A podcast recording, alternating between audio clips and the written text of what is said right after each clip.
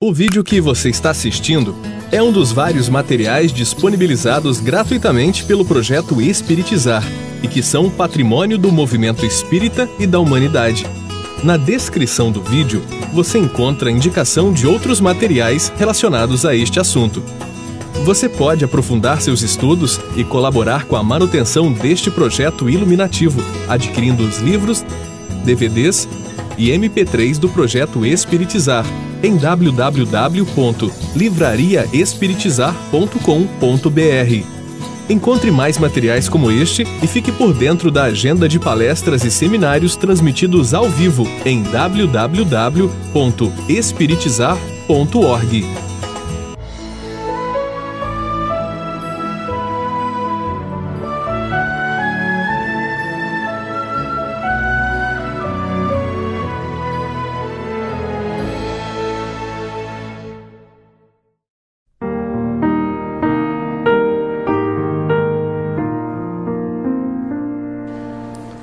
Então, inicialmente, vamos só fazer uma recordação do que nós trabalhamos na tarde de ontem sobre o relacionamento familiar holocentrado.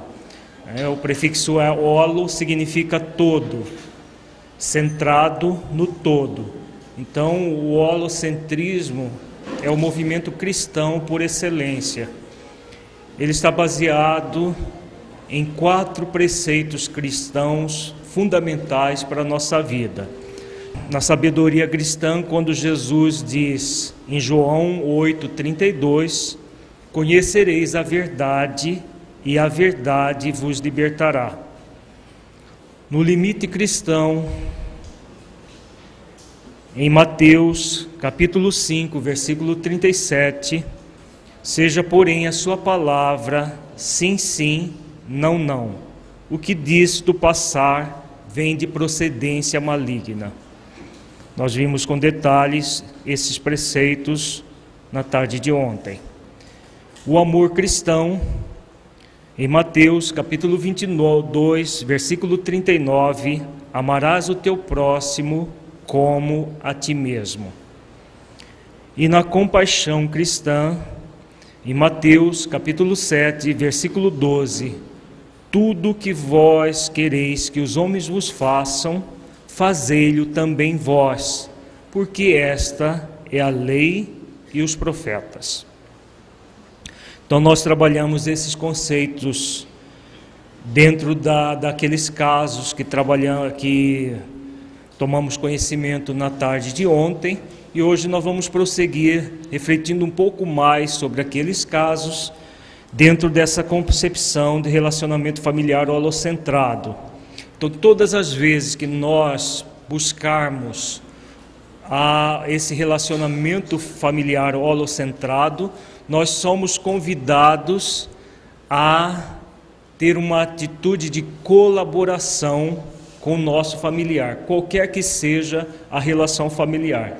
Na colaboração, o relacionamento é baseado no amor e na compaixão cristãos. Colabora com a formação do familiar, direcionando, orientando e sugerindo mudanças conforme o tipo de relacionamento, mas respeitando o livre-arbítrio relativo a cada relacionamento. Então esse é o processo é sempre de colaborar. O labor principal é feito pelo próprio familiar, qualquer que seja a relação.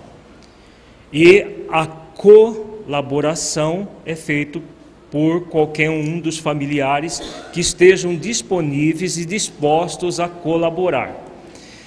É claro que, dependendo do tipo de relação, essa colaboração vai ser mais incisiva ou menos incisiva.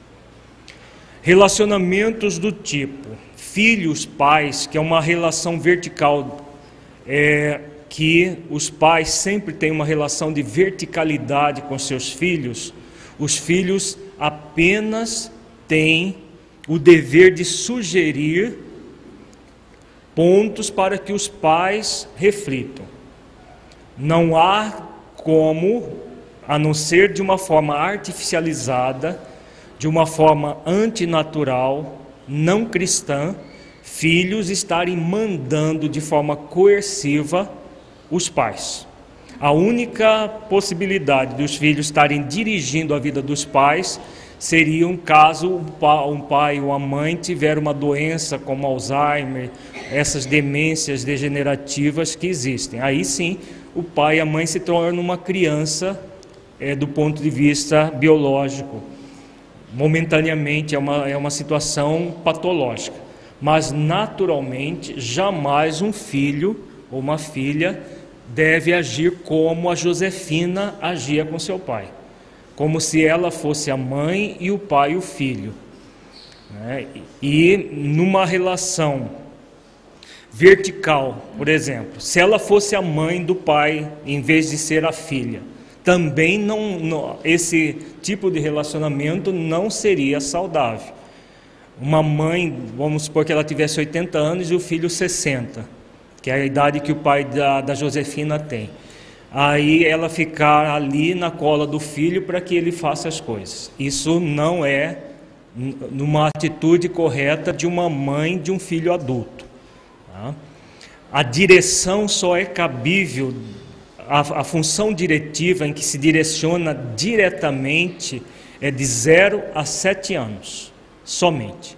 Nessa fase de 0 a 7 anos, como a criança ela, ela não, é, não consegue abstrair ainda com facilidade, né, salvo se for um espírito é, evoluído, é, mais evoluído intelectualmente ou espiritualmente, o que acontece? Até os sete anos ela não consegue abstrair, então ela precisa ser direcionada pelos adultos significativos da vida dela, principalmente o pai e a mãe. A partir da segunda infância, dos sete, de 7 a 12 anos, a criança já começa a ser direcionada e orientada. Então, a função de orientação é, surge quando a, a criança já começa a abstrair.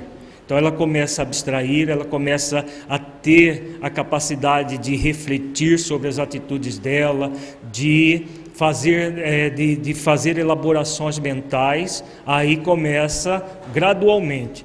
Já ainda existe a direção, só que é uma direção compartilhada com a própria criança, a partir de orientações em que ela vai aprendendo o porquê que deve ser assim. Na primeira infância, por exemplo, uma criança de três anos normal, que não seja um gênio, que não seja um prodígio, você não tem como chegar para lá, você vai fazer isso e isso, porque disso, porque a criança não é capaz de abstrair dessa forma. Então, ela precisa ser direcionada dentro de, de questões bem concretas. No nosso livro Saúde das Relações Pais e Filhos, nós colocamos inclusive exemplos e forma de conduzir. Ah, nós não vamos entrar em detalhes nisso porque não é objetivo do nosso seminário é, desta vez. A partir da adolescência, inverte-se o processo. O adolescente ele está francamente capacitado a refletir sobre as suas ações, está francamente capacitado a abstrair. Então, a educação nesse momento ela passa a ser orientativa diretiva. Ainda existe uma direção, só que uma direção completamente compartilhada com o adolescente. Quando nós falamos compartilhada, é refletida junto com ele. Por que tal limite está sendo colocado assim assado? Onde foi feita uma pergunta, por exemplo, se a Gertrude tivesse uma filha de 16 anos e não uma de 20, a relação com uma filha de 16 anos é diferente de uma de 20. Por mais que a de 20 possa ser psicologicamente adolescente, mas já é maior de idade. Então já é maior de idade, até pelas leis humanas já tem uma outra condição. Uma, um, uma jovem de 20 anos tem uma condição bem diferente de uma de 16. Da a de 16, até pelas leis humanas, ela ainda está sobre o pátrio poder. Se ela está sobre o pátrio poder, ela deve deve obediência necessária aos pais, sob pena dos pais, caso o adolescente nessa idade faça cometa algum crime, são os pais que são criminalizados. Se a justiça humana é uma cópia imperfeita da justiça divina, é claro que isso também é válido na justiça divina. Então, um, um pai um, e uma mãe de um adolescente de 20 anos nas mesmas condições da Gertrudes vai necessariamente direcionar, orientar, direcionando de uma forma muito mais incisiva.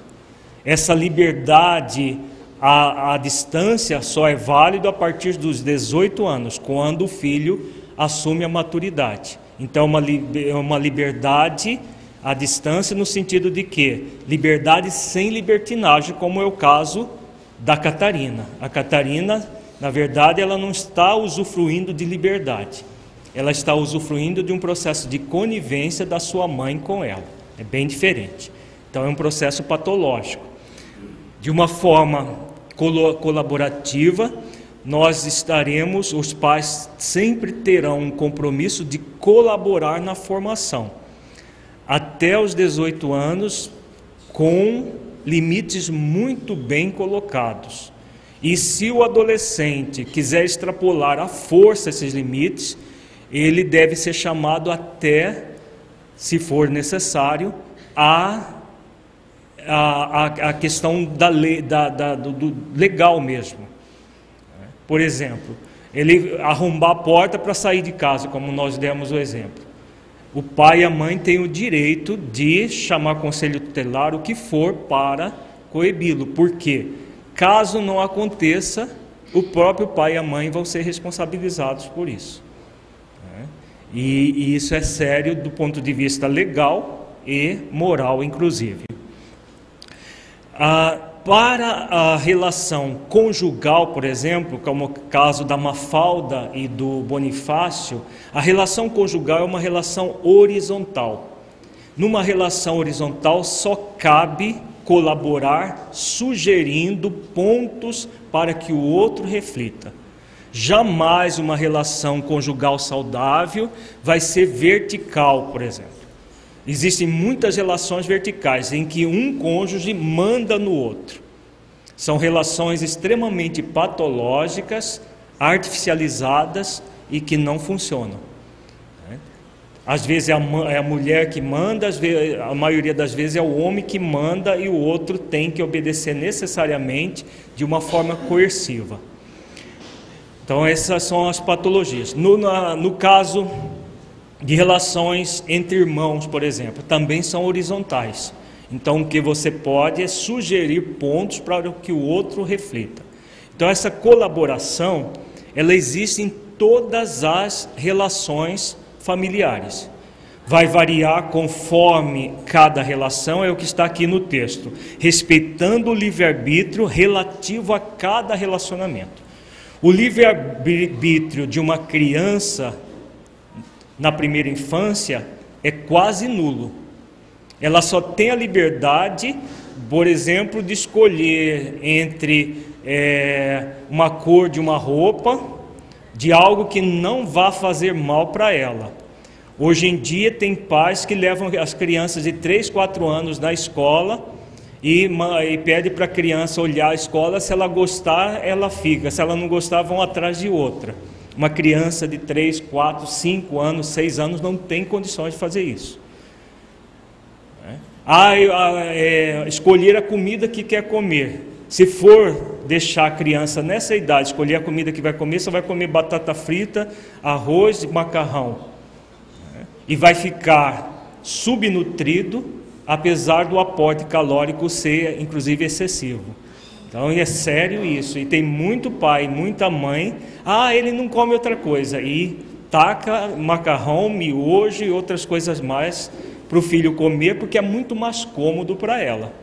É muito mais cômodo para ela dar o que a criança é, quer, que é mais gostoso, né, em termos do paladar, do que fazer esforços para que a criança coma realmente algo que seja nutritivo, que seja bom para ela. É claro que toda colaboração, nós estamos vendo aí que é extremamente trabalhosa. É difícil de ser realizada, trabalhosa, porque exige de nós todo um esforço, toda uma dedicação na direção daquilo que nós queremos. Claro que desenvolver os valores cristãos não, não é fácil. Se fosse fácil, a humanidade já teria do, mudado há muito tempo e não estaria do jeito como está dois mil anos depois de todos esses ensinamentos.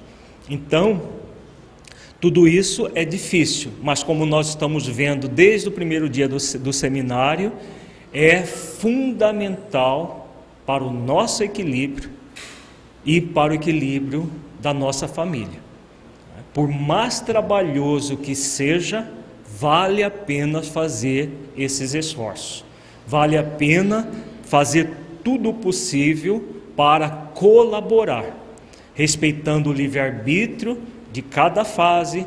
Por exemplo, na segunda fase da infância, na, na, na a segunda, a chamada segunda infância, a criança já começa a ter um livre-arbítrio um pouco maior, mas ainda limitado. Na adolescência, o livre-arbítrio dela se torna maior ainda, mas ainda bastante limitado. Na verdade, o limite nós vamos colocar em todas as fases, em todas as relações necessita eh, limite. É aquilo que nós vimos é, do, do, do preceito cristão, seja a sua palavra sim, sim, não, não o que passa disso é de procedência maligna. Então, limite na relação conjugal. A relação conjugal, o outro não pode, né? aliás, não deve, poder pode, porque a gente pode fazer o que quiser, mas nem tudo nos convém.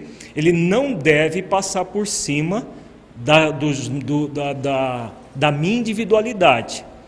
Quando um cônjuge se anula, como é o caso do Bonifácio, para prevalecer a vontade da Mafalda, então ele está criando um mal, está criando aquele, aquilo que é maligno, como Jesus coloca. Porque ao dizer sim sempre para a esposa, ele está dizendo não para, para ele. Então é um sim, não. Não sim, sim, não, não, como Jesus ensina. Então, ao dizer sim para a esposa e não para ele, o que ele está criando para ele? Muitas frustrações. Vai criando todo um, estágio de, um estado de insatisfação, além de ser conivente com as dificuldades da esposa. E isso é muito grave do ponto de vista espiritual, é muito grave em termos de saúde física e emocional, e as pessoas vão fazendo isso e vão se tornando cada vez mais doentes. Doente, doença espiritual, doença da relação interpessoal, doença mental, emocional e doença no corpo físico. Não, não tem outra alternativa. Quando nós agimos assim, de uma forma dúbia, nós vamos ficar doentes. E a própria relação que é para que ambos se acertem e se tornem saudáveis, serve de doença para ambos. Então, Mafalda continua doente do jeito como está e Bonifácio adoece profundamente, como está acontecendo, a ponto de, de estar tendo problemas físicos sérios.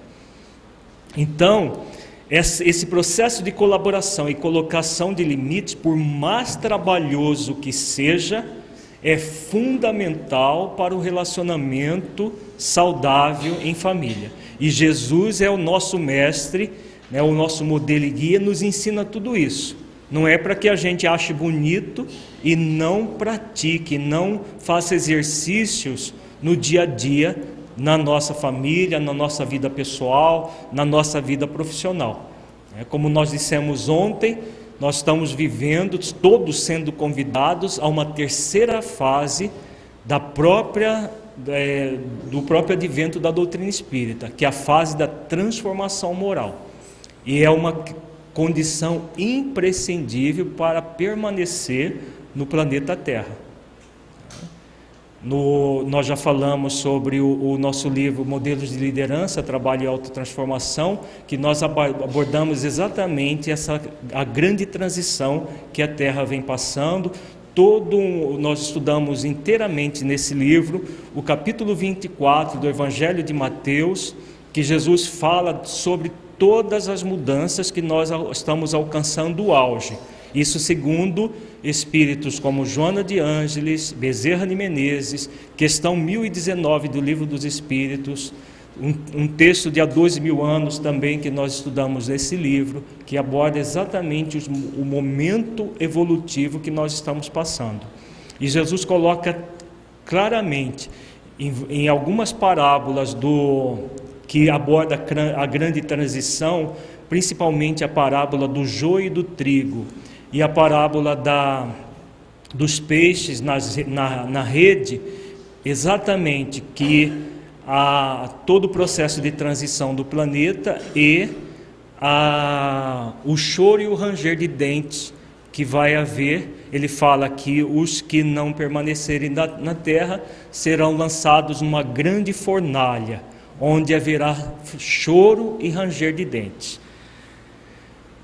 Na verdade, Jesus sempre falava sobre a, é, com, usando metáfora, né? E as pessoas entendem ao pé da letra. Pensa que a gente vai ser jogado numa fornalha de fogo eterno e vai ficar lá rangendo os dentes eternamente. Seria tanta crueldade indigna do Criador. Né? Isso não existe. Isso é, é, é, a mente infantil pega aquilo que é simbólico e coloca ao pé da letra. Se nós refletirmos bem, essa grande fornalha, na verdade, é o planeta onde os exilados da terra estão sendo levados. Segundo Joana de Ângeles, no livro Moldando o Terceiro Milênio, ela diz que o, o planeta onde os espíritos exilados da terra estão sendo levados é semelhante à Terra na época das cavernas. Então imaginemos a condição nossa aqui com ar condicionado, com telefone no bolso, com computador, né, com toda a tecnologia, indo para um planeta onde a condição de vida ainda é das cavernas. Então é, é aquela questão. Nós somos convidados amorosamente podemos agir com rebeldia e não realizar, desenvolver os valores cristãos? Podemos, porque tem o segundo servo e tem o terceiro servo, lembrando a parábola que nós estudamos no, no, no, no sábado.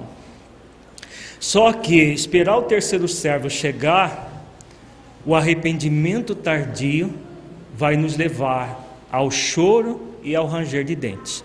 O choro e o ranger de dentes que Jesus fala nada mais é do que o símbolo do arrependimento tardio. Por que eu não fiz aquilo que poderia ter feito?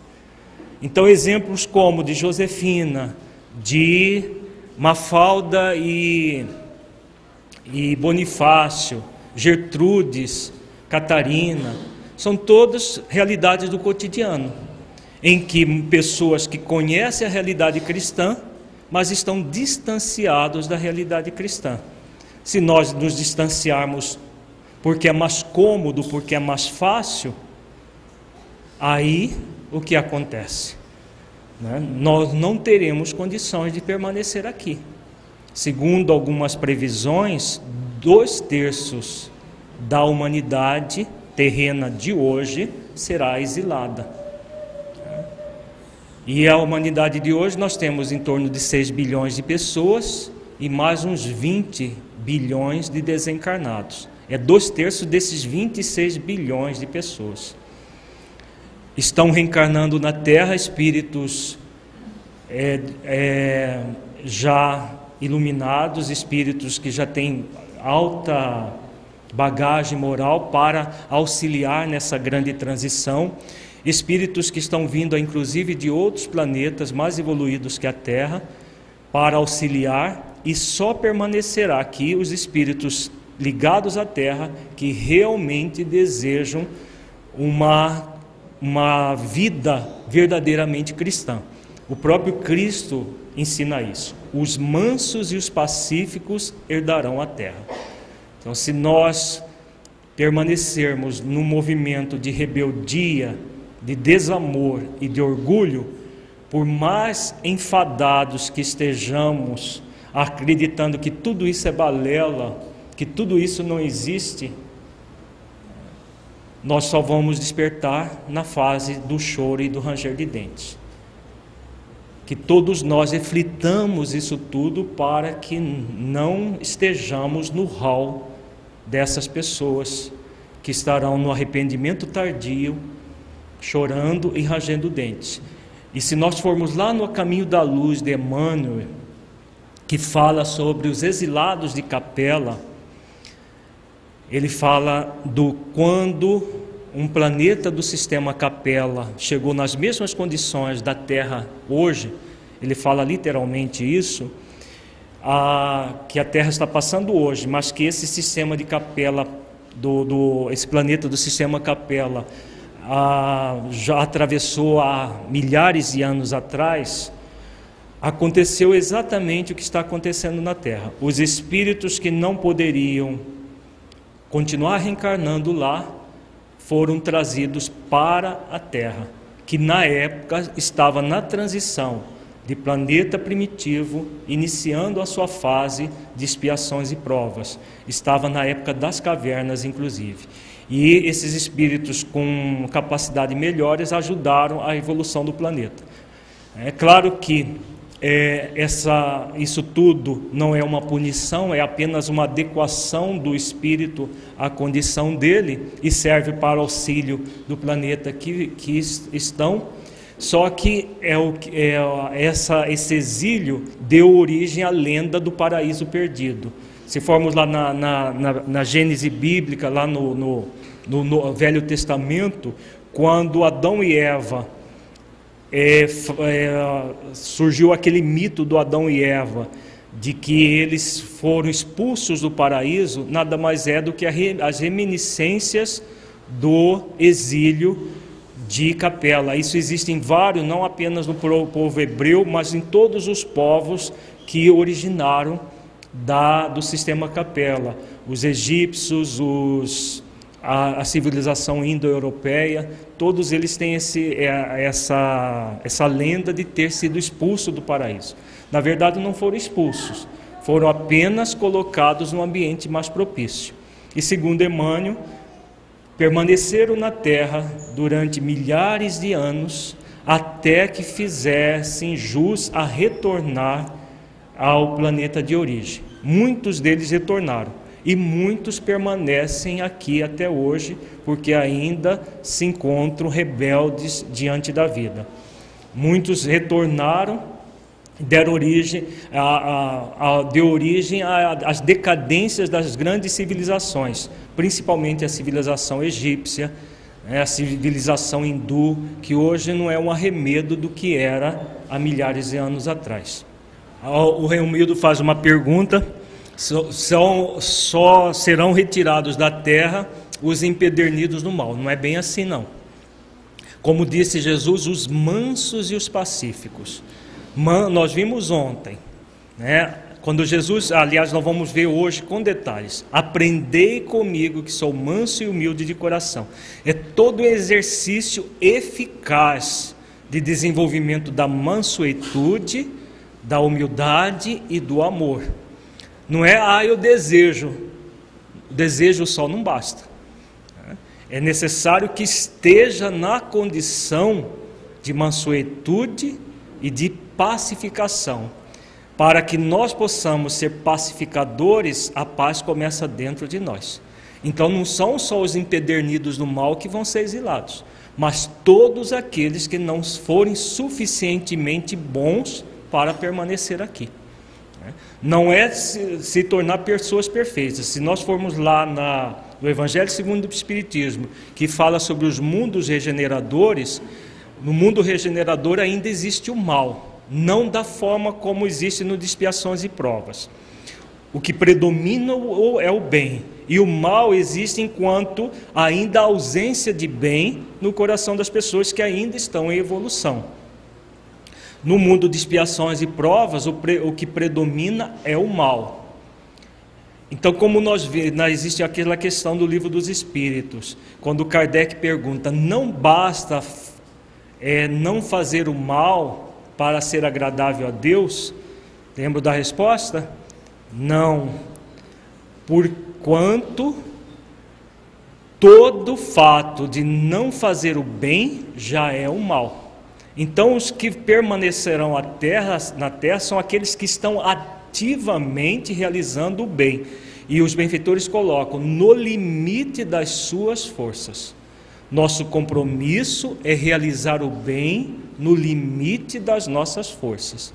São esses que permanecerão na terra. Não são aqueles, ah, eu desejo um dia desses eu vou começar a fazer o bem. E quando nós falamos de fazer o bem, não é ir para o centro espírita da cesta básica, não. Isso é apenas um meio e um método muito ineficaz, inclusive. É o bem que começa dentro de nós pela nossa transformação moral e o trabalho do bem que nós fazemos fora, colaborando com outras pessoas das várias formas que é possível colaborar, é apenas instrumento, mas nunca gera o bem dentro de nós. Porque o bem dentro de nós é fruto da, do, do exercício dessas virtudes cristãs que nós estamos trabalhando. Esse é o bem verdadeiro. O bem de fora complementa né? Porque muita gente vai achar que é muito fácil. Então, vou para o centro espírita distribuir cesta básica, fazer sopa e fazer isso, fazer aquilo. Pronto, estou conseguindo a salvação. Pura ilusão. No nosso livro é, Fora da Caridade, Nossa Salvação, o livro inteiro é para trabalhar isso. A Larissa faz uma pergunta muito interessante. Ainda haverá necessidade da evolução pelo sofrimento no planeta de regeneração? Não. Por quê? porque já não é planeta de expiações e provas. O planeta regenerador é um planeta em que nós ah, é, vamos ao encontro do bem já sem expiação. Por isso que aqueles que necessitarem de expiação não permanecerão na Terra, serão colocados num planeta de expiações e provas, porque senão a, Terra não muda, não melhora. Por isso que existe o exílio. Então só permanecerão aqui aqueles que ainda trazem o mal, não o mal deliberado, que necessite de expiação, mas o mal fruto ainda de não, não ter plenamente o bem. Nós não somos espíritos iluminados, estamos muito distantes da iluminação. O fato de habitar um planeta de regeneração não vai nos tornar pessoas lindas e maravilhosas de uma hora para outra. Mas já não há mais necessidade da dor nem do sofrimento. Quem precisa de dor e sofrimento para evoluir vai ser exilado num planeta de expiações e provas. Por isso é a pergunta do Romildo: é só os empedernidos no mal? Não. Todos aqueles que precisarem ainda da dor, do, do, da dor e do sofrimento. É aquilo que nós vimos lá na parábola do, da grande ceia. Só permanecerão aqui aqueles que estão dispostos realmente a aceitar o convite de participar da grande ceia. Aqueles que estão em expiação, como é o caso do Bonifácio e Mafalda, mas que cumpriram a expiação, retornarem à pureza de onde se afastaram. Porque se não expiar, porque o fato de passar por uma situação como o casamento de Mafalda e, e Bonifácio, a Gertrudes e Catarina, não significa que as pessoas estão espiando. Estão sendo convidadas a espiar. Se permanecerem é, recalcitrando no erro como estão, não, estavam, não estão espiando, porque espiar, nós vimos ontem, o prefixo ex significa extrair, pia, pureza, ação para extrair a pureza. Se nós estamos sendo convidados a uma mudança e não mudamos, permanecemos no mesmo patamar. Por isso que nós dissemos, as pessoas que acreditam que basta aguentar uma relação de casamento durante anos a fio, sem haver mudança real, não estão espiando. Estão sofrendo no casamento, mas não estão espiando. Não, há, não está havendo verdadeiramente transformação interior. E somente a transformação interior, que é individual, é que vai garantir então, se o cônjuge não quer se transformar, nós lamentamos que ele não queira, mas nós não. É, é, é, é ilógico nós ficarmos atrelados, como é o caso do Bonifácio, atrelado à não mudança da esposa, porque tem que resgatá-la. Na verdade, os dois estão indo para o buraco juntos. É muito claro isso. É a mesma coisa acontece com Gertrudes e Catarina para tentar manter a filha junto com ela, para dá exemplo, as duas estão indo para um buraco junto. Né? Então, não é por aí. É colaboração. Eu faço o possível para que o outro desperte, mas eu não tenho o poder de despertar pelo outro. É o que nós vamos ver agora. Vejamos as possibilidades. Não, não existe receita de bolo. Nós não vamos dar aqui receita de bolo porque não existe. Mas possibilidades de ação para Josefina, para Gertrudes e para Bonifácio. Como nós vimos, são as pessoas que estão já voluntariamente voltadas a desenvolver os valores cristãos. Os demais, o, o pai, a filha e a esposa, não estão. Então, se não estão, nós não vamos ficar aqui falando de possibilidades que não são possíveis nesse momento. As limitações ainda falam alto e elas não querem mudar nesse momento. Muitas vezes só vão mudar depois do pranto e do ranger de dentes. Então, daqueles que já têm uma propensão de mudança, que já estão voltados para valor, os valores cristãos, nós vamos colocar aqui algumas possibilidades. Então, é, como Josefina pode colaborar com o pai usando os valores cristãos estudados? Josefina pode sugerir ao pai que reflita sobre o que ele está fazendo com a própria vida, suicidando-se lentamente ao não seguir as orientações dos médicos. Pode também dizer ao pai para refletir sobre as questões espirituais da vida, permitindo que ele mesmo chegue às próprias conclusões. Então, por que que Josefina só pode isso? Porque a relação dela com o pai é uma relação de vertical, só que do pai para ela, não dela para o pai. Ela não é mãe do pai e nem o pai tem cinco anos. Tem cinco, dez, que é uma relação vertical assim de, de dirigir e orientar a vida do, do, do filho é, uma, é completamente diferente. Então, o que ela pode, percebamos que o processo de colaboração é o desenvolvimento do poder real. Quando nós queremos interferir na vida do outro, como é o caso da Josefina com seu pai, ela entra numa onipotência, como se ela tivesse o poder de mudar a cabeça do pai, de fazer com que o pai se torne uma pessoa saudável, de fazer com que o pai se torne uma pessoa espiritualizada. Quem é que tem esse poder sobre o outro? Se Deus tem não usa o poder que tem dessa maneira, porque ele nos dotou do livre-arbítrio e nos criou para a imortalidade. Aquilo que nós não fizermos agora, podemos fazer daqui a um milhão de anos, mas nós vamos fazer, porque a lei de evolução não pode ser derrogada. Isso é divino. Agora, quem somos nós para cercear o livre-arbítrio do outro? No sentido de que tem que fazer assim porque é o melhor. Eu sei o que é o melhor para você. É muita onipotência e muita prepotência. E aí o que acontece com a Josefina? Ela cai na impotência. Vou largar a mão, meu pai não tem jeito mesmo. E aí, em vez de exercitar o poder real, o poder real é de colaborar. Então ela colabora sugerindo pontos para o pai refletir. Se o pai vai refletir agora, ou, ou muito mais tarde, já não cabe a Josefina. Já não cabe a ela decidir quando é que o pai vai, vai refletir. Cabe a ela pontuar quantas vezes forem necessárias. Quando nós alcançamos essa, essa, essa condição do poder real, nós não nos cansamos de repetir as mesmas lições. Quando nós estamos no sentimento de onipotência, mas eu já falei isso dez vezes. E aí a pessoa já fica irritada porque o outro falou e o outro não está fazendo. Porque é o movimento de, do superior mandando no inferior. É, todo movimento de interferência é o movimento que existe uma pseudo-superioridade e uma inferioridade do outro lado. Como ousa não seguir os meus conselhos? É como se a pessoa lá no fundo, sem auto-engano, ela dissesse para si mesma isso. Como ousa? Eu já falei o que é para ser feito e não faz. É turrão, é birrento, é isso, é aquilo. É o que a Josefina faz com seu pai. Agora, se ela centra no poder real, se ela se holocentra no, na sabedoria cristã, no limite cristão, na, na compaixão e no amor cristão, o que ela faz?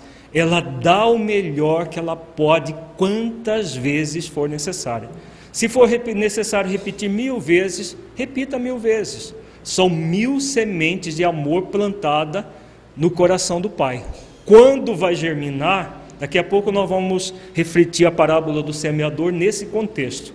Quando vai germinar, não importa para o semeador, mas vamos ver daqui a pouco isso. Como Gertrudes pode colaborar com Catarina usando os valores cristãos estudados? Nós vejamos aqui o caso da Gertrudes. Exemplificando, Gertrudes deve colocar os limites para Catarina com muita firmeza, por meio de, de, diálogos como esse. Somente sugestões, não é receita de bolo. Cada caso é um caso, cada situação pede um tipo de diálogo. Esse aqui é só possibilidade que nós estamos colocando aqui. Por exemplo, Gertrudes pode chegar para a filha e dizer assim: Minha filha, até agora tenho sido conivente com as suas dificuldades e não estou realizando a minha função de mãe que a consciência da realidade em uma concepção cristã exige mas refleti sobre a minha atitude e a partir de agora pretendo agir diferente com você. Doravante, não serei mais cúmplice de suas bebedeiras. Você não terá mais o respaldo financeiro para bancar as suas farras com os amigos. Vamos estabelecer algumas regras e você deverá necessariamente cumpri-las, caso queira permanecer morando nesta casa.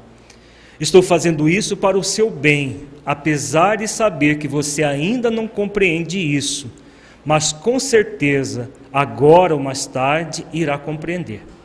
Contudo, se optar por não cumprir essas regras, deverá buscar se manter sozinha doravante, sabendo que sempre você encontrará as portas de nossa casa aberta, caso deseja, deseje mudar de ideia. Então, aqui o que Gertrude está fazendo? Colocando limites com muita propriedade, não é, continua sendo cúmplice de Catarina. Se a Catarina quiser falir sozinha, ela vai à falência sozinha, ninguém pode impedir. Agora, o grande problema para Gertrudes, que já conhece os valores cristãos, é ser cúmplice da Catarina. Então, aqui ela está deixando de ser. Até agora foi assim. Todos nós podemos aprender com os nossos erros e, a qualquer momento, podemos modificar as nossas atitudes.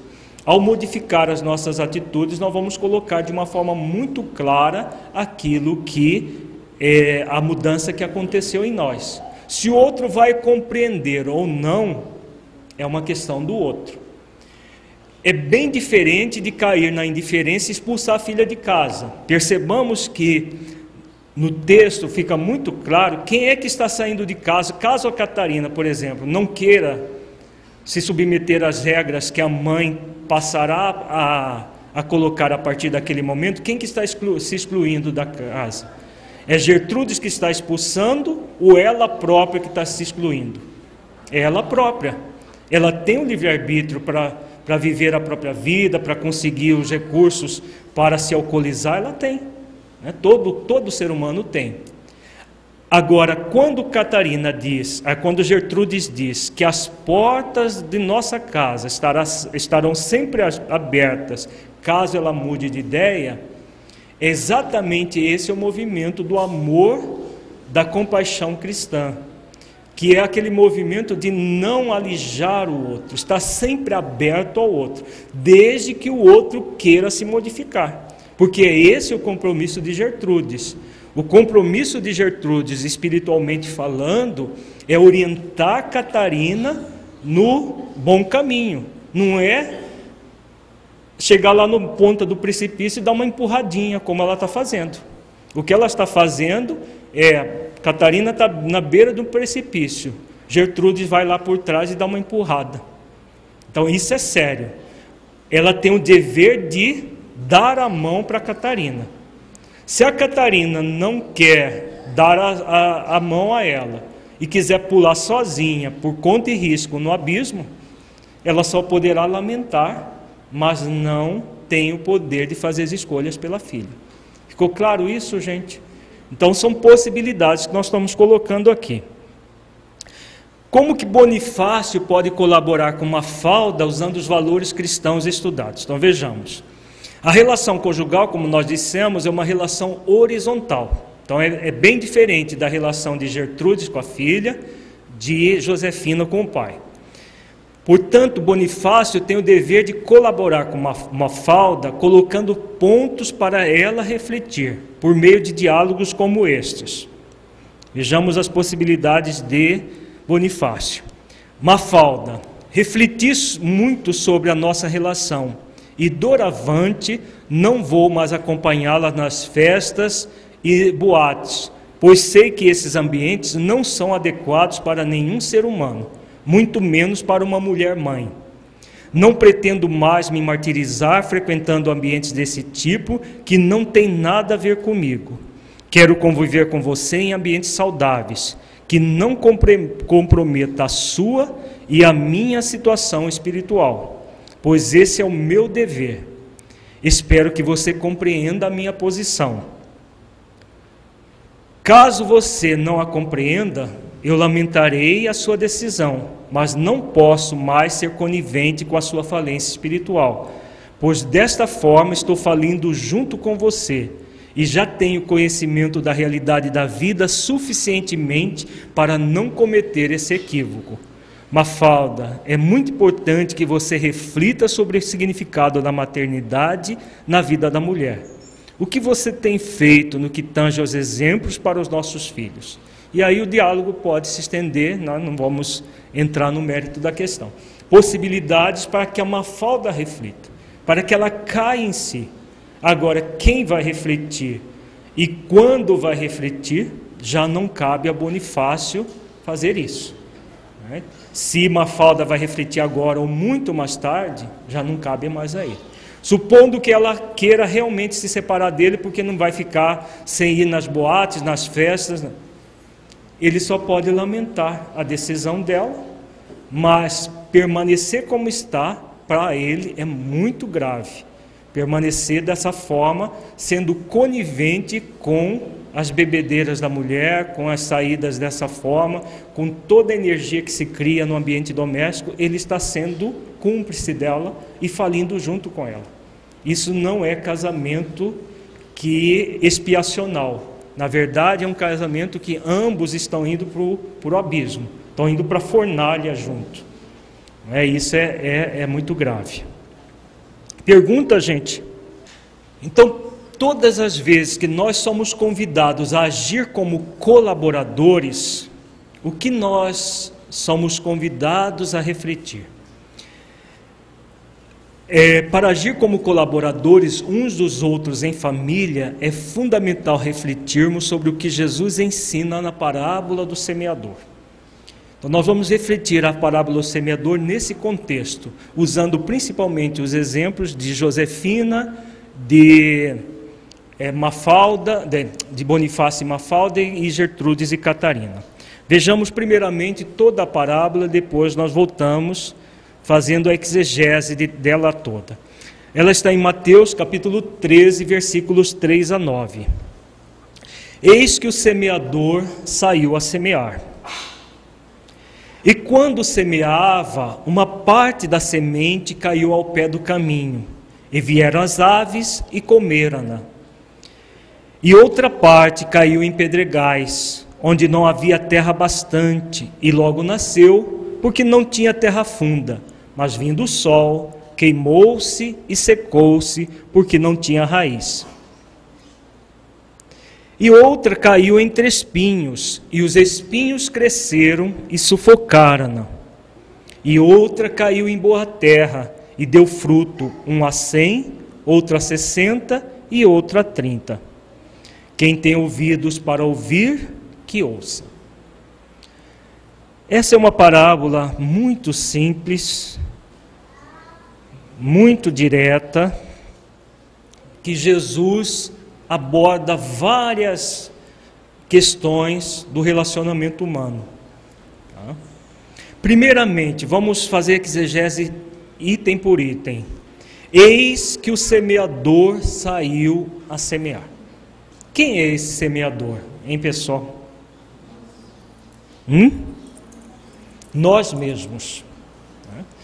Todo, toda pessoa que se torna um colaborador é um semeador que sai a semear.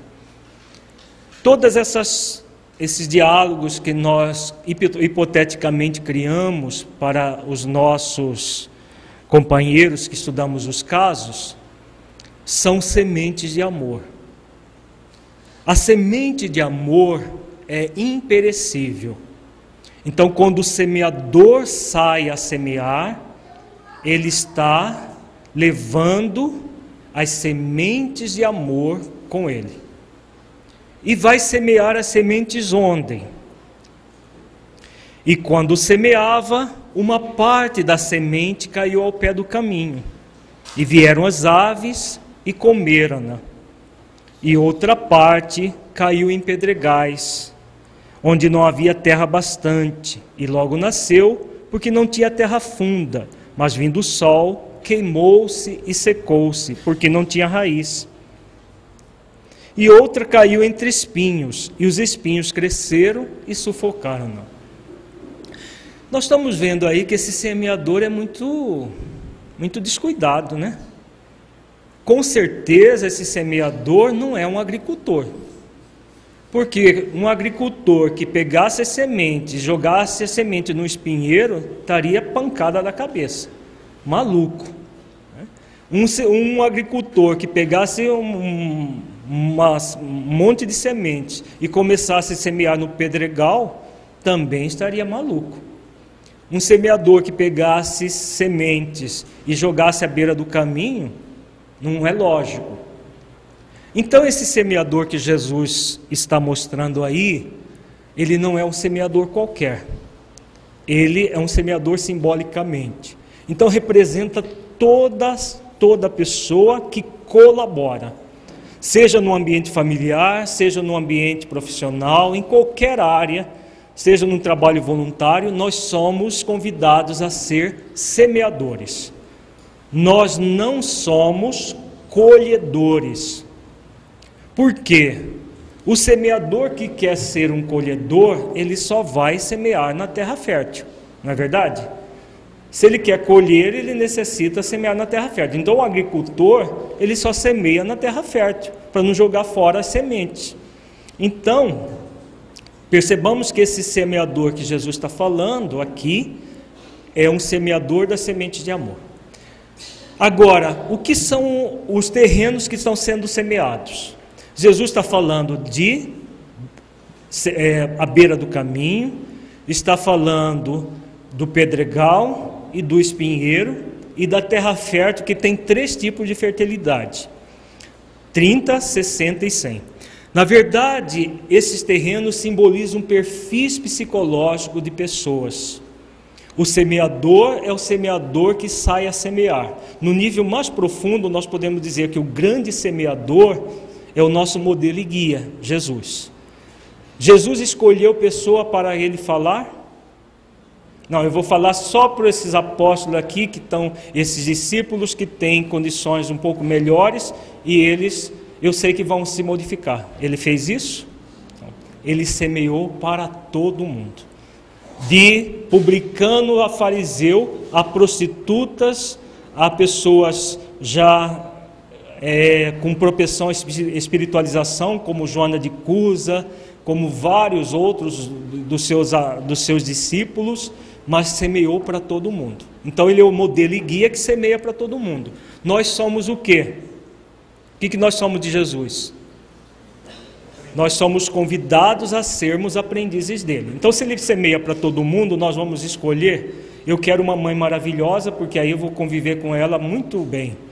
Eu quero filhos maravilhosos, porque aí vai ser ótima a nossa convivência. É assim que funciona a vida? Não. Então, nós somos convidados em família a semear em vários perfis, em várias. Nós não sabemos quem ah, e qual perfil pertence os nossos familiares. Nós podemos até deduzir pela índole deles. Então vamos, vamos refletir os nossos companheiros. O pai da Josefina Que perfil está? Muito provavelmente o pai da Josefina está no perfil entre a beira do caminho, pedregal, porque não é uma pessoa má, mas também não é uma pessoa boa. É aquela pessoa que está na superficialidade. Então nós temos pessoas que estão à beira do caminho, simbolizando aqueles que estão na superficialidade. Nós temos pessoas pedregais, a pessoa pedregal é aquela que já tem um pouco de terra, então já tem uma propensão ao bem. Só que esse bem é muito fugaz. Ele vem logo arrefece, logo diminui e apaga, porque a, terra pouca, a raiz não penetra profundamente. Então simboliza as pessoas que só têm a propensão, mas só fica nisso. As pessoas espinheiros, aquelas que ainda estão realizando o mal, seja para o seu próximo, seja para si mesma, como é o caso da Mafalda, por exemplo.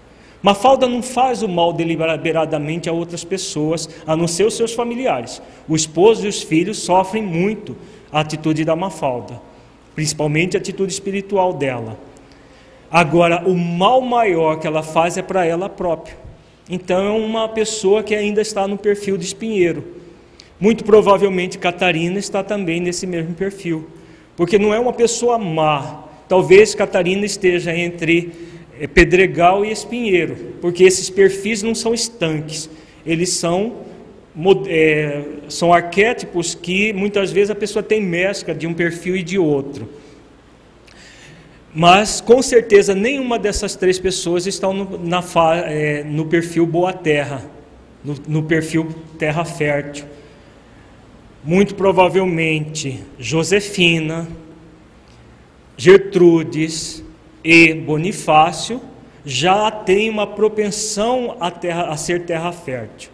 Mesmo que produzindo um, nem chegar a 30 lá que Jesus coloca. Porque os perfis de terra fértil nós temos aqueles que estão no início da, da fertilização produzem 30. Os que estão na posição mediana produzem 60. E aqueles que já estão concluindo o seu perfil como terra fértil, já próximo do, da angelitude, que produz 100, simbolicamente falando, que é a grande maioria das pessoas. Temos é, muitas pessoas que já têm a, a, uma índole boa, já querem e já conseguem fazer alguma coisa de bem, aqueles que já fazem bem de uma forma muito mais efetiva, que estão mediano, e a, no planeta Terra, muito poucos aqueles que já estão produzindo 100, que até se destacam na humanidade, como Chico Xavier, um Divaldo Franco, uma Madre Teresa de Calcutá e outros. Então, nós temos esses seis perfis. Quando nós alcançamos a posição de colaboradores, nós vamos semear independentemente da semente germinar agora ou muito mais tarde. Que essa é a função. Então, Josefina, quando pontua questões para o pai refletir, ela está semeando a semente de amor nunca vão perecer. Se o Pai vai aproveitar isso agora, ou, a, ou no planeta de expiações e provas que ele for levado caso não se modifique, não tem problema, para a Josefina. O choro e o ranger de dentes vai ser para o rebelde. O pai está rebelde. Agora ela pode fazer o papel de semeadora. A mesma coisa é válida para Gertrudes. Gertrudes deve, por dever de consciência, oferecer o melhor para Catarina. E o melhor para Catarina são limites muito bem colocados. É o sim na hora que é para dizer sim e não com muito amor, com muita compaixão, mas não, não, não, não com muita energia, porque é isso que Catarina pede, é isso que Catarina precisa, para ver se, se consegue mudar aquilo que ela veio para modificar, para que não haja pranto e ranger de dentes depois. Então, semear no espinheiro Pode ser que o espinheiro vire pó numa única existência e o pó fertilize a semente? Pode ou não? Pode. Muita gente passa por situações de dores acerbas e se modificam completamente. Passam por uma situação de um câncer, passam por uma situação de quase morte e modificam. É, é, é, são raros esses casos, mas é possível. A mudança da, do, do, perfil da pessoa do espinheiro para a terra fértil, de pedregal para a terra fértil e de beira do caminho para a terra fértil, somente a dor e o sofrimento vai fazer. Se a dor vier agora, antes da desencarnação, antes do arrependimento tardio, ótimo que seja para o dono do perfil. Para o semeador, não importa se vai acontecer agora ou muito mais tarde. Se acontecer agora, nós vamos assistir a colheita do outro, isso é muito prazeroso. Em família, por exemplo, se você vê o seu um filho com perfil espinheiro, ou perfil pedregal se regenerar e se modificar, é extremamente gratificante para um pai e para uma mãe. Agora, o fato de não se regenerar, nós podemos compadecer dele, derramar lágrimas juntos com ele, mas em posse alguma devamos ser coniventes com eles. Porque se querem permanecer no, no, naquele perfil, nós lamentamos, mas não vamos ser coadjuvantes nesse processo. É o que Jesus nos ensina. Quando ele diz aqui: quem tem ouvidos para ouvir, que ouça. Nós podemos conhecer todos os valores cristãos, conhecer toda a realidade e falar assim: ah, isso é muito difícil. A gente ouve, mas não ouve, né? Mas, ali escuta, mas não ouve. Então, quem tem ouvidos para ouvir, que ouça, que utilize esses recursos cristãos realmente para crescer, para tornar a sua família melhor. Mais detalhes sobre essa parábola nós explicamos de uma forma bem rápida. Nós temos no livro é, Parábolas Terapêuticas e no livro Saúde da Relação Pais e Filhos dentro do contexto familiar. Ela toda estudada bem profundamente. Pergunta, gente.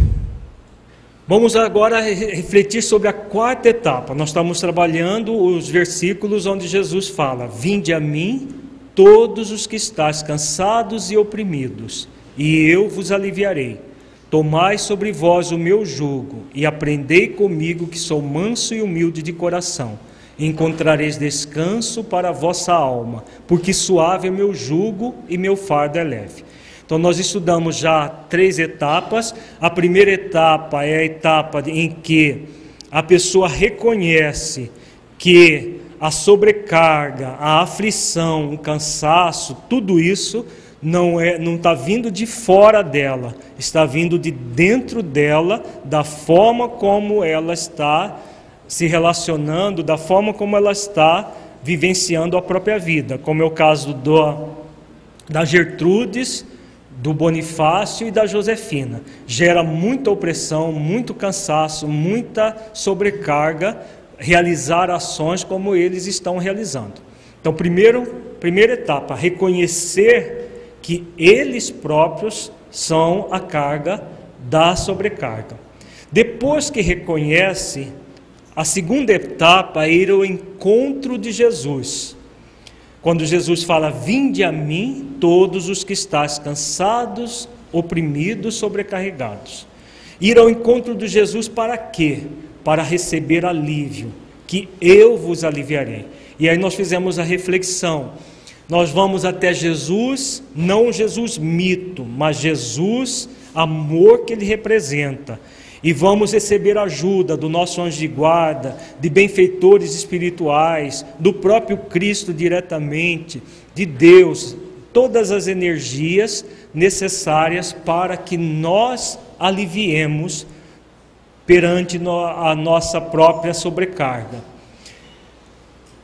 Agora, não somos convidados apenas a receber alívio, Tem muita gente que faz isso o tempo todo, recebe alívio e depois volta a se sobrecarregar, depois vem e recebe alívio, volta a se sobrecarregar. São as pessoas que frequentam o centro espírita, por exemplo, só para tomar passe toda semana, e vai lá, eu estou carregado, então vou lá para me aliviar. Aí carrega a semana inteira, depois vai no centro, ao centro para é, se descarregar, né? Então, a, as pessoas que ficam só nisso estão pobremente compreendendo a mensagem de Jesus. Porque Jesus não fala da, do alívio apenas, ele fala do descanso para a alma. O descanso para a alma começa na terceira etapa, que nós acabamos de refletir, ficamos muito tempo na terceira etapa. Porque a terceira etapa é tomar o jugo do amor.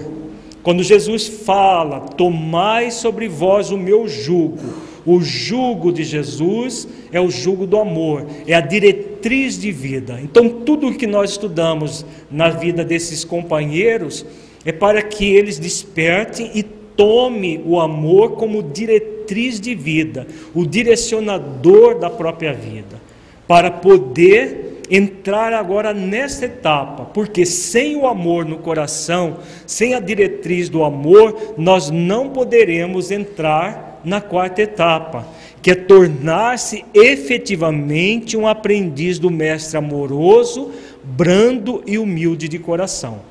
Então nós é, tomamos o amor como diretriz e aí estamos aptos a sermos aprendizes do grande mestre, para encontrar o descanso para a alma.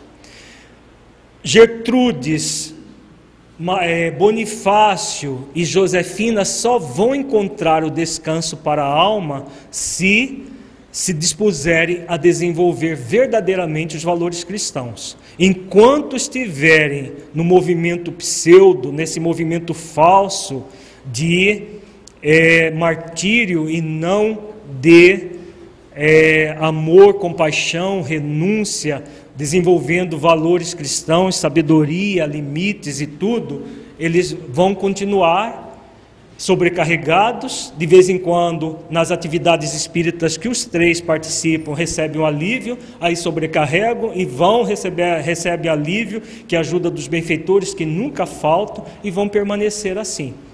Caso se disponham a conseguir o descanso para a alma, esse descanso é individual. Nós não temos como produzir descanso para o outro, nós temos como produzir descanso para nós mesmos. É claro que se nós estivermos descansados, sem a sobrecarga, a nossa família vai receber todos os benefícios desse descanso. Se continuarmos sobrecarregados, apenas aliviando de vez em quando, todo o processo permanece em família. Então, para que nós sejamos realmente aprendizes de Jesus, aprendizes de amor, de mansidão e de humildade, é necessário que assumamos verdadeiramente o compromisso em sermos aprendizes. Então, quando Jesus diz: Aprendei comigo, a que ele nos convida? Então, ele nos convida a sermos aprendizes dele. Se ele é o espírito mais perfeito que Deus nos ofereceu como modelo e guia, ele é o mestre por excelência, nós somos convidados a sermos aprendizes dele. Então, todos nós somos convidados a sermos, a sermos aprendizes. Se vamos aceitar o convite, é por nossa conta. Ele nunca cessa de convidar.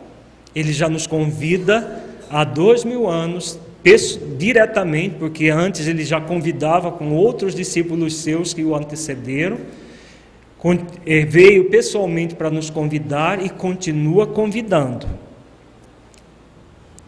Quando Jesus diz: Aprendei comigo, que sou manso e humilde de coração, está preconizando dois tipos de aprendizado. Vejamos quais são os dois tipos de aprendizado. Aí uma pergunta: esse aprendizado é realizado de que forma? Então, o aprendizado com Jesus é feito de duas formas. Cognitivo é o que nós estamos fazendo aqui agora.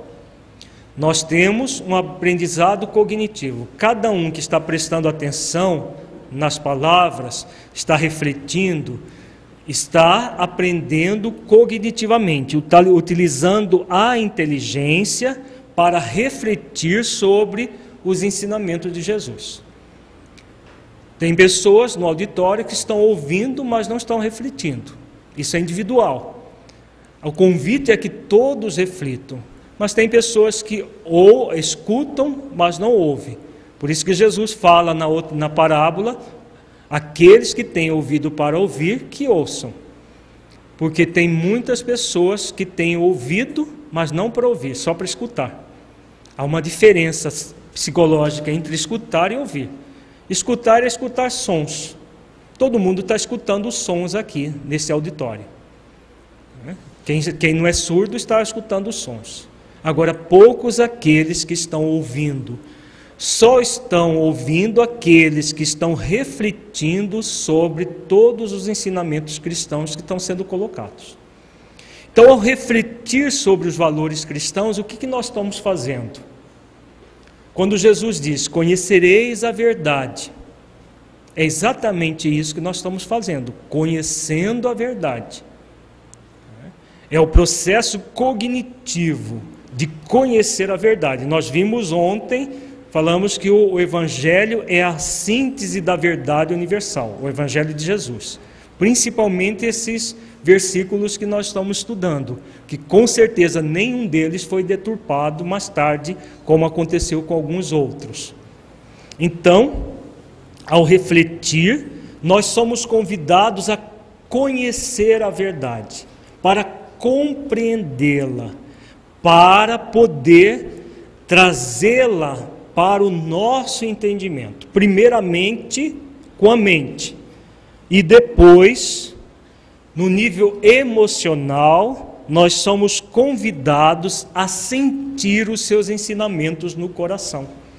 Por isso que ele diz: aprendei comigo. O aprendizado é cognitivo, mas não basta a cognição, não basta o intelecto. É necessário que o, que o aprendizado chegue no coração. O coração é o símbolo do sentimento. Por isso que ele diz: Conhecereis a verdade, e a verdade vos libertará. Por que, que só a verdade liberta? Porque é a verdade sentida. Se fosse o conhecimento que libertasse, nós já dissemos isso ontem, bastaria refletir. Reflita sobre os meus ensinamentos e essa reflexão os libertará. Jesus teria falado isso. E na, e na verdade ele disse: Conhecereis a verdade e a verdade vos libertará. Então, a verdade conhecida e a verdade sentida no coração, aí sim ela liberta. Então, os, os dois processos de aprendizado, cognitivo e emocional, é a, a famosa inteligência emocional que a psicologia diz que descobriu em 1995. Jesus já falava de inteligência emocional lá há dois mil anos. Né? É a chamada inteligência emocional ou inteligência do coração. Daniel Goleman, quando escreveu o livro Inteligência Emocional, parecia que ele estava descobrindo a roda novamente. Na verdade, ele apenas trouxe de uma forma científica aquilo que Jesus já havia falado há muito tempo. E que os filósofos orientais já falavam há muito tempo, Sócrates, Platão na Grécia já, já falavam. Ficou claro isso, gente? Os dois tipos de aprendizado. Quando esse, nós coadjuvamos é, o aprendizado cognitivo e emocional, aí acontece a libertação. O que é a libertação? Nada mais é do que o nosso processo de autoiluminação. E aí nós vamos nos iluminando, nos tornando brandos e pacíficos gradativamente. Jesus é o mestre que é brando, ele é brando, humilde e amoroso de coração.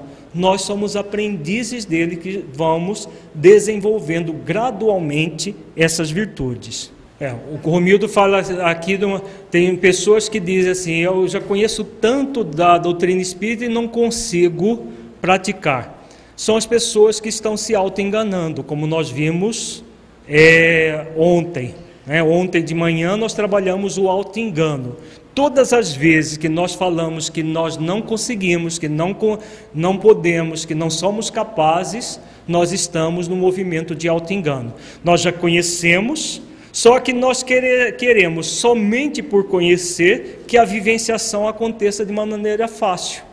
Como não é fácil, exige de nós esforço, dedicação, aquilo que nós vimos, esforço continuado, paciente perseverante. A pessoa fala que conhece, mas não consegue. É cômodo, né? É aquele aquela movimento do auto-engano da acomodação. A pessoa consciente, ela diz assim: Eu já conheço muita, muita coisa da verdade. A doutrina espírita é muito clara. Então eu sou convidado a fazer esforços continuados, pacientes e perseverantes para conseguir vivenciá-la. Isso é difícil, eu sei que é difícil, mas eu posso, eu consigo, eu sou capaz de realizar esse esforço. Essa é a pessoa consciente que trabalha a fidelidade consciencial e não fica envolvida pelo auto-engano.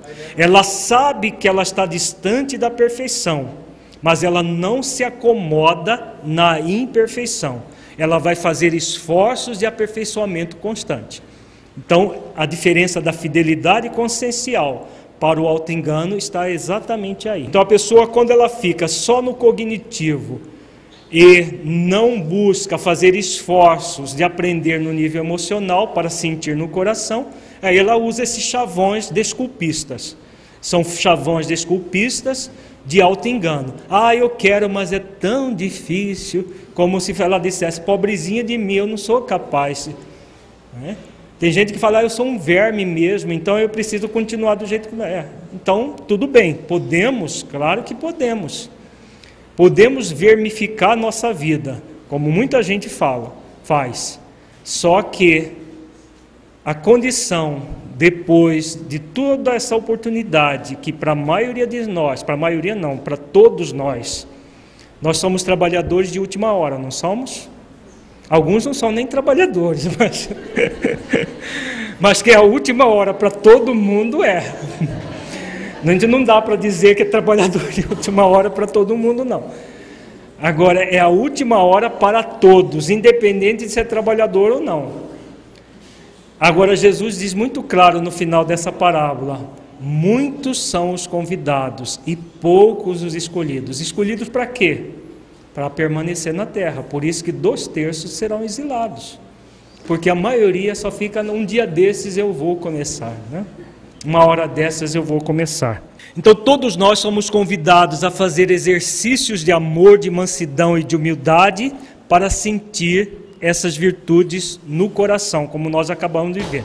Refletir e sentir. Refletir trazendo para dentro de nós, sentindo no coração, e aí é, tudo, todo o processo vai acontecer.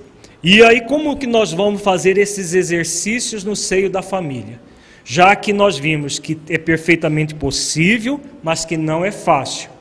Como não é fácil, nós vamos fazer exercícios continuados pacientes e perseverantes. Então vejamos aqui como fazer esse aprendizado amoroso em família. Todas as vezes que nós somos convidados a um aprendizado, nós temos duas possibilidades: acertar ou errar. Quando nós acertamos, nós temos aquilo que nós chamamos em psicologia de conquista-êxito, na psicologia transpessoal que é uma visão profunda da vida. O que é uma conquista a êxito? É todo ato de amor diante da vida. Quando nós agimos amorosamente, nós temos um êxito, uma conquista a êxito. Então, por exemplo, se Gertrudes vem e coloca limites muito claros para Catarina e ah, permite que Catarina reflita sobre isso e aprenda a lição, ela está tendo uma conquista a êxito. Se Gertrudes, em vez de fazer isso, age da forma como vem agindo, coadjuvando as dificuldades de Catarina, Gertrudes está errando. Bonifácio está errando. Josefina está errando. Todas as vezes que nós cometemos um erro, dentro dessa visão cristã do aprendizado amoroso, nós somos convidados a uma conquista aprendizado. É aquilo que nós falamos desde ontem, quando foi perguntada a questão da culpa. Por que, que a culpa é nociva? A nossa cultura é uma cultura de culpa. A cultura da culpa é aquela coisa, eu errei, pronto, agora está tudo consumado. Está. Nós somos espíritos imortais. Gertrudes, Bonifácio, Josefina e qualquer um de nós, em qualquer situação de erro, somos convidados a ter uma conquista aprendizado. O que é uma conquista aprendizado? Primeira coisa, errei, arrependo-me do erro. Nós já vimos ontem a diferença entre arrependimento e culpa. O arrependimento é positivo, por isso que lá no, no céu inferno fala que o arrependimento é o primeiro passo para a transformação. Então, arrependimento é positivo. Eu não deveria ter agido assim, mas agi. Então, se eu agir, o que, que eu posso fazer? Me lamentar pela ação feita? A culpa é um processo de lamentação. Mas eu não devia ter feito, mas eu não devia ter feito, mas eu não devia ter feito. Adianta alguma coisa? A gente ficar lamentando um erro passado? Não vai retornar às ações, às situações para que a gente mude as ações passadas. O passado não volta mais. Então o erro, é, essa lamentação da culpa não funciona. A desculpa funciona? Ah, mas é assim mesmo. Nós somos tão imperfeitos que a gente vive errando. Nós também fizemos reflexões a respeito disso ontem. Então, a conquista aprendizado, você arrepende-se do erro, reflete sobre aquilo que levou você a errar, eu errei porque eu agi dessa forma mais comodista, eu quis evitar conflitos e criei conflitos maiores ainda, eu quis é, é, apaziguar a situação e criei uma situação falsa em si mesmo. Então, os três companheiros que nós ah, estudamos os casos aqui quiseram fazer isso. A intenção positiva era de não ter problemas, mas criando problemas muito mais graves. Então, essa reflexão acerca do, do erro vai gerar um aprendizado. Eu agi assim porque estava no processo de auto-engano, agora que eu já não, não, não quero mais me enganar, eu sou convidado, a partir do aprendizado do erro, com o erro, repará-lo. Então, Gertrudes, Bonifácio e Josefina são convidados a reparar o erro. Nós vimos agora há pouco maneiras de reparar esse erro. Se vão reparar ou não, é por conta de cada um. Agora são convidados a reparar. E evitar repetir o erro. É o que Jesus fala para a mulher adúltera. Vai não tornes a pecar, não tornes a errar novamente, porque da próxima vez não vou estar aqui na praça junto com você. Então nós todos somos convidados a realizar esse tipo de conquista. Errar faz parte da nossa vida, porque nós, se nós só acertássemos, já seríamos espíritos puros, não seríamos quem somos. Nós ainda somos humanos porque erramos. Não é que errar seja humano. Nós ainda somos humanos porque erramos. Se não errássemos mais, seríamos anjos. E nós estamos muito distante dessa condição, com toda certeza. É, nós estamos muito distante de um momento de só acertar. Então, em família, nós vamos cometer muitos erros, é natural. Agora, não é natural ficar reprisando os erros como se fosse assim mesmo, nem se culpar sistematicamente pelos erros quando nós erramos. Por isso que nós falamos ontem, fundamental que nós assumamos uma cultura diferente, a cultura da ação responsável. Na cultura da ação responsável, nós sempre utilizaremos os nossos erros como um aprendizado. É um aprendizado, uma conquista, e nós vamos crescendo dessa forma, com acertos e erros. Nós não somos mais espíritos que apenas erramos.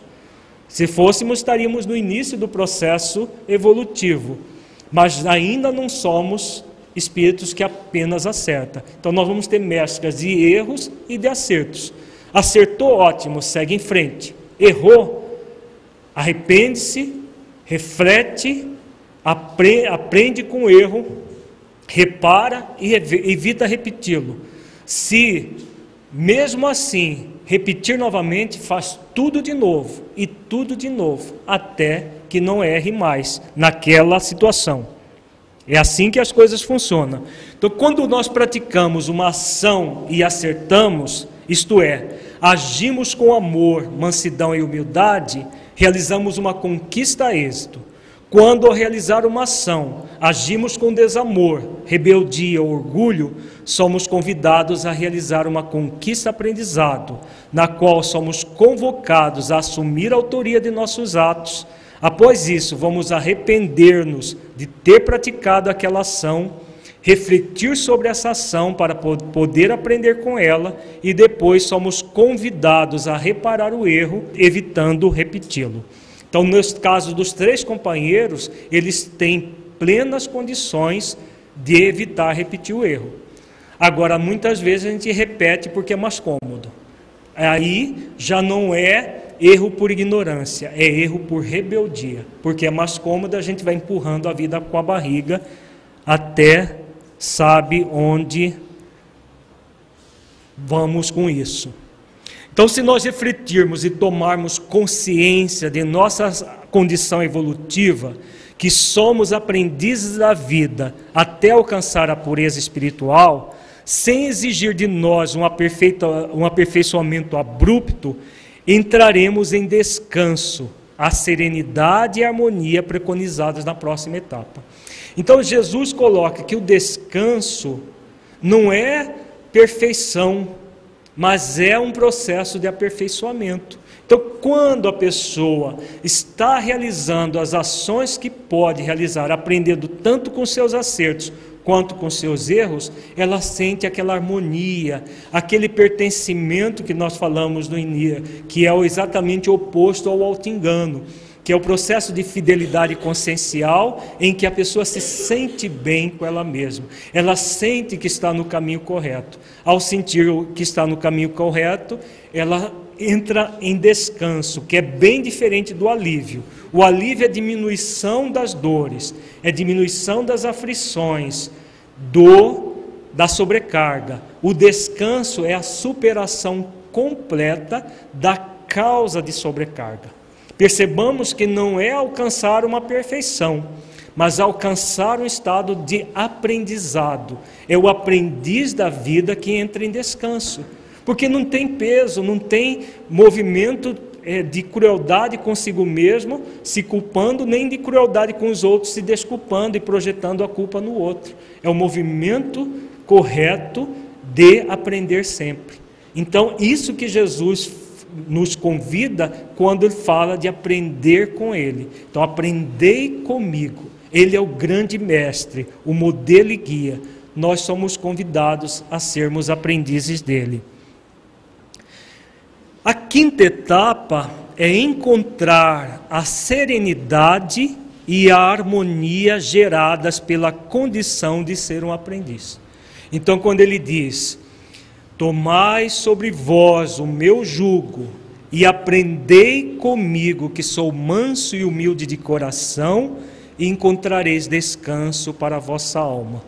Então, a partir do momento que nós assumimos verdadeiramente a condição de aprendiz dele, nós vamos ter o descanso para a alma. E o descanso nada mais é do que serenidade e harmonia. Não é entrar em beatitude e ficar lá eternamente descansando, como muita gente ainda de forma é, ignorante acredita. Né? A gente vê nas lápidas dos túmulos, né? descanse em paz. A pessoa está lá no umbral e está descansando em paz, né? Muito paz. Então, é, descanso, quando Jesus fala do descanso, ele está falando de serenidade, de harmonia para a alma é, é, é são sentimentos interiores que nós vamos ter a partir do momento que assumimos a condição de aprendizes. Então, quando Jesus diz: Tomai sobre vós o meu jugo e aprendei comigo, que sou manso e humilde de coração, encontrareis descanso para a vossa alma. Qual o significado do descanso? Já falamos, né? Então, descanso significa tranquilidade de espírito paz no coração, harmonia interior, para que nós possamos viver com equilíbrio. Só é possível viver com equilíbrio, com esse descanso para a alma que Jesus fala. Então, a partir do momento em que reconhecemos a nossa pequenez, que somos aprendizes da vida e nos esforçamos para aprender a superar as nossas limitações, vamos encontrar descanso para a nossa alma. Então, aquilo que nós vimos ontem também, na vida familiar, nós vamos lidar com possibilidades, limitações e potencial. O potencial é do anjo que todos nós trazemos. As, as possibilidades são limitadas a cada momento. Então, como aprendizes da vida, nós nos esforçamos para aprender a superar as nossas limitações. Esforçar para superar não quer dizer arrancar as imperfeições de uma hora para outra. Então, esse processo é um processo gradativo e suave, que nós vamos aos poucos fazendo esforços de superação, ampliando as nossas possibilidades a partir dos nossos potenciais. Então nós vamos fazendo todo um trabalho gradativo e suave, porque essa é a proposta cristã que nós vamos ver na próxima etapa. Agora, antes disso, qual é o significado do descanso para a vida em família?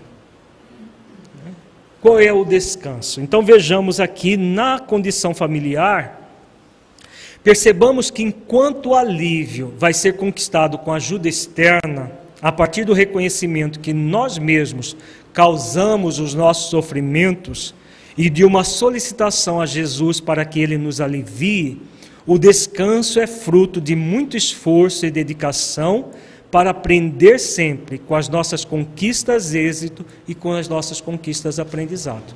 Então, em família, a família é um grande laboratório que Deus muitas vezes traz para a convivência juntos na mesma casa, inimigos do passado, para aprender a amar uns aos outros. Muitas vezes nós temos amigos ou pessoas até estranhas dentro do seio da família, que nunca convivemos juntos. Mas o objetivo é todos nós aprendermos a amar como irmãos. Então é um ambiente onde nós vamos ter muitas conquistas êxito e muitas conquistas aprendizado também. Pelo menos somos convidados. Se não é, aproveitarmos a oportunidade, é claro que Podemos até encontrar alívio quando nós oramos, quando fazemos alguma coisa, mas fica apenas no alívio e não no descanso de uma família que se busca se aperfeiçoar a partir das próprias limitações que traz. Então, o descanso familiar, na vida familiar, não significa termos uma família perfeita, pois estamos muito distantes dessa realidade mas uma, uma família se aperfeiçoando sempre, com as suas conquistas aprendizado e conquistas êxito. Fato que faz com que a, tornemos a nossa família harmonizada, apesar das imperfeições que ainda caracterizam cada um dos seus membros. Então, a família harmonizada é aquela que está se aperfeiçoando. Não é a família perfeita, um acorda mal-humorado num dia, o outro está de cara fechada no outro dia, mas nós vamos convivendo de uma maneira harmonizada porque estamos querendo crescer. Não há conivência com o erro uns com os outros, mas há uma colaboração para que uns, juntamente com os outros, possamos aprender em conjunto na família.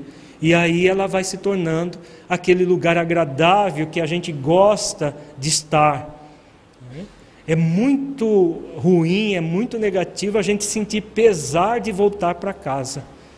É, que lástima, eu preciso voltar para casa. É isso que faz com que as pessoas fujam. Aquilo que a Cordé perguntou ontem, que muitas vezes a pessoa foge pelo trabalho, foge de todas as maneiras, porque ela não suporta a convivência familiar. Então, se não está suportando a convivência familiar, é porque ela está sendo fruto de opressão e de cansaço mas que nós mesmos é que produzimos. Quando nós aceitamos os, os convites que Jesus faz, com certeza a nossa família passa a ser um oásis em que nós vamos ter o descanso não apenas físico, mas principalmente emocional. Então, quando alcançamos essa condição de aprender sempre, chegamos à última etapa do autoencontro amoroso, tomando em todas as circunstâncias Jesus como modelo e guia.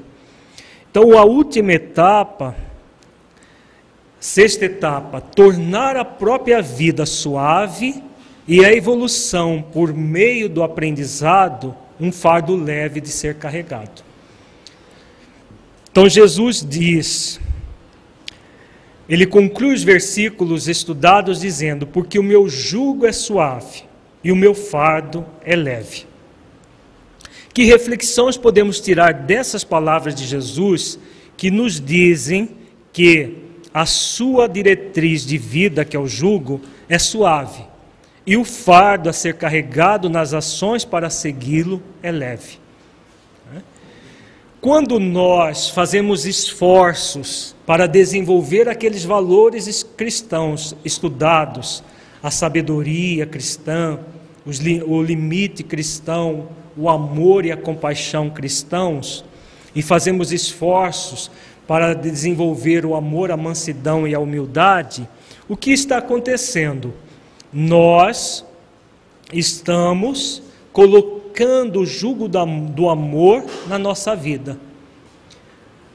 Ao colocar o jugo do amor na nossa vida e fazermos os esforços para desenvolver as virtudes cristãs, o que vai acontecer? A vida vai se tornando cada vez mais leve. Existe um fardo a ser carregado. Né? Vejamos aqui que todo o trabalho de modelar Jesus deverá ter essas características de suavidade e leveza, pois é fruto da autoconsciência daquele que aprendeu que, ao negligenciar as questões espirituais da vida, gera sofrimentos e aflições para si mesmo. Tanto não querer aprender é nocivo, quanto querer ser perfeito sem passar pelo aperfeiçoamento gera uma sobrecarga diante da vida. Então, essas pessoas, Gertrudes, é, Bonifácio e Mafalda estão querendo, Mafalda não, é Josefina, estão querendo ser perfeitos antes da hora. E usa o que para se mostrar perfeitos? O pseudo, o pseudo amor, a pseudo renúncia. Então cria uma, uma, uma aura de falsa perfeição, que gera muita sobrecarga, muito cansaço. Quando nós vamos para o polo oposto, para o extremo oposto, nós não queremos aprender. E aí, quando a pessoa não quer aprender, não é assim mesmo, a gente tem mais é que viver a própria vida, que se dane os outros, nós caímos lá na indiferença que trabalhamos ontem. Já a pessoa que quer se tornar aprendiz de Jesus, vai fazer esforços de aprendizado sempre, em todas as circunstâncias. Então, aprender com seus acertos e com seus erros que nós é, colocamos agora há pouco. Isso tudo é o quê? O que é isso tudo, gente? Esse aprendizado todo é o quê? É o fardo que nos cabe carregar. Porque nós estamos vendo desde sábado que todo esse processo não é fácil. Tudo isso é trabalhoso, é perfeitamente possível. É o difícil de hoje que vai se tornando cada vez mais fácil amanhã, com toda certeza. Por mais que seja difícil, a vida vai se tornando cada vez mais suave e o fardo cada vez mais, mais leve. Então, é o difícil que se torna fácil. O contrário também é verdadeiro criar uma paz de faz de conta em família, fazer todo um trabalho de falso, de falsa é, ausência de conflito, como principalmente o caso de Bonifácio e, e Gertrudes, é fácil, é muito mais fácil conivir e levar, empurrar as coisas com a barriga, do que tomar decisões firmes e fortes e mantê-las, porque vai dar trabalho para mantê-las. Com uma filha desse jeito, com uma esposa daquele jeito, que é uma falda, vai dar muito trabalho. Para só a Josefina, que tem uma relação diferente com o pai, ela vai pontuar se o pai vai, vai fazer ou não, é, já é por conta dele, a José, a, por causa da, do tipo de relação. Já o esposo e a mãe vão ter muito trabalho. Só que não ter trabalho agora o jugo vai se tornando cada vez mais perverso, o fardo cada vez mais pesado. É o que todos sentem. A própria relação conjugal de Bonifácio é um grande peso para ele, que ele carrega com um grande martírio. A relação mãe e filha de Gertrudes com Catarina é um grande peso para Gertrudes. Porque é o fácil que se torna cada vez mais difícil. Enquanto que o difícil vai se tornando cada vez mais fácil. Agora, há sempre um fardo. Quando é que o fardo vai desaparecer? Quando é que o fardo desaparece na nossa vida? Nós não vamos ter mais fardo a ser carregado. Quando nós alcançamos a pureza espiritual.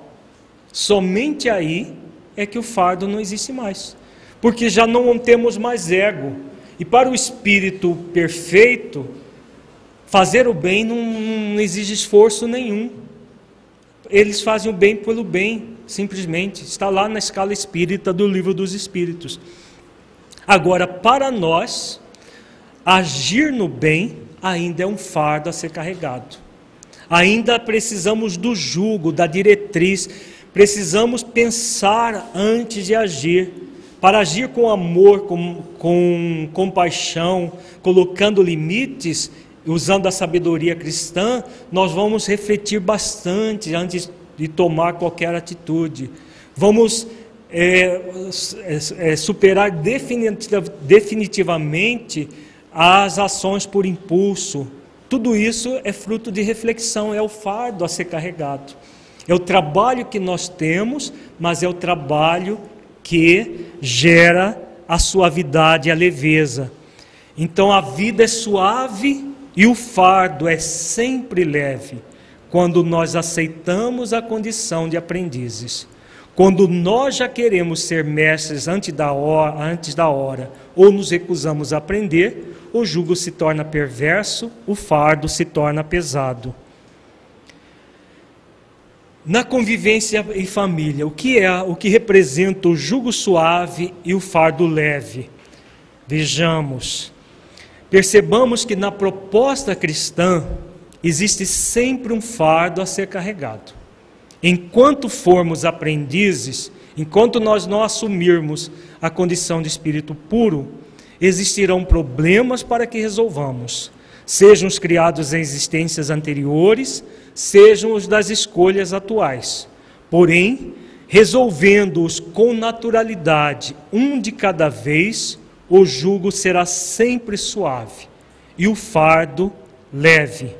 Agindo assim, estaremos aperfeiçoando a nossa inteligência cognitiva e emocional, aprendendo sempre, realizando exercícios de amor, mansidão e humildade de coração. Então, em família, nós somos convidados a isso. Aprender sempre. Conquistas êxito, conquistas aprendizado. Qualquer dificuldade faz parte do processo. Por mais esforço que nós façamos para superar a dificuldade, é a melhor atitude a ser tomada, é a melhor escolha. Nós vimos é, ontem de manhã sobre o auto-engano. Já é tempo de nós superarmos definitivamente o auto-engano. Não há mais tempo para brincar com a vida. Nós vimos hoje cedo todo o comprometimento daqueles que, brincar, que brincam com a vida. Tem uma propaganda de bebida alcoólica que fala que, que convida as pessoas a rirem da vida, né? Nós podemos continuar rindo da vida, nos alcoolizando, fazendo coisas que não deveríamos. Agora, rir da vida hoje significa choro amanhã. Tenhamos plena certeza disso. Muitos ainda se encontram numa postura de sono diante da vida e acham que tudo isso é balela, que tudo isso não existe, que inventar essas coisas. Podemos até pensar assim, mas cedo ou tarde o auto-engano vai ser tirado de nós. A nossa mensagem nesse seminário é que em família nós realmente façamos esforços para tomar o jugo de Jesus, porque esse jugo é sempre suave. Assumir realmente o fardo que nos cabe, porque esse fardo é sempre leve. O que é fácil de hoje será muito difícil amanhã. Deus queira que a gente, aliás, Deus quer, né? Que nós queiramos e façamos por onde não nos acontecer para nós de ir para aquela fornalha que Jesus fala, onde haverá prantos e ranger de dentes. Jesus não está fazendo ameaça para ninguém. Quando ele falou isso no final da parábola do joio e do trigo, ele não está ameaçando ninguém. Ele só está colocando aquilo que é a realidade da vida. Nós não poderemos, em hipótese alguma, cercear a evolução do planeta. E o, e o planeta chegou no momento definitivo que ele vai se transformar. Então, quem não se transformar, vai para a fornalha o que é a fornalha? Voltando a repetir. A fornalha não é um lugar cheio de fogo, o inferno eterno, como, como alguns cristãos que não compreendem ainda a mensagem de Jesus em espírito e verdade pregam. Não é isso. A fornalha significa um lugar de purificação, onde vai ser extraída a pureza. Então, se a Terra não será mais planeta de expiações e provas, nós vamos ser colocados num outro planeta que é a fornalha de expiações e provas, onde vai haver essa purificação, já que não quisemos nos purificar aqui. Porque são as últimas oportunidades para expiar e provar na terra, as últimas. Não haverá outra porque a Terra não será mais planeta desse tipo. Está ficando claro isso, gente? Nós não estamos ameaçando ninguém. A reflexão, por que, que Kardec fala que nós, eh, né, nesse milênio, alcançaremos o estágio da transformação moral? É um convite para todos nós. Ou nós transformamos na Terra, ou iremos realmente para um lugar onde o fardo vai ser muito mais pesado do que aqui, com certeza, não tem comparação. Então, realizar tudo isso em família são as reflexões que nós devemos, por dever de consciência, dever consciencial e fidelidade consciencial, realizar. Jesus é o nosso grande modelo, é o guia da família. nós todos somos convidados a realizar exercícios constantes para tornar a nossa família mais consciente e holocentrada. E não há outra alternativa senão ir ao encontro dele. Vinde a mim, todos os que estáis cansados, oprimidos, sobrecarregados, e eu vos aliviarei. Tomai sobre vós o meu jugo e aprendei comigo, que sou manso e humilde de coração. Encontrareis descanso para a vossa alma, porque suave é meu jugo e meu fardo é leve. Muita paz a todos e até um próximo seminário.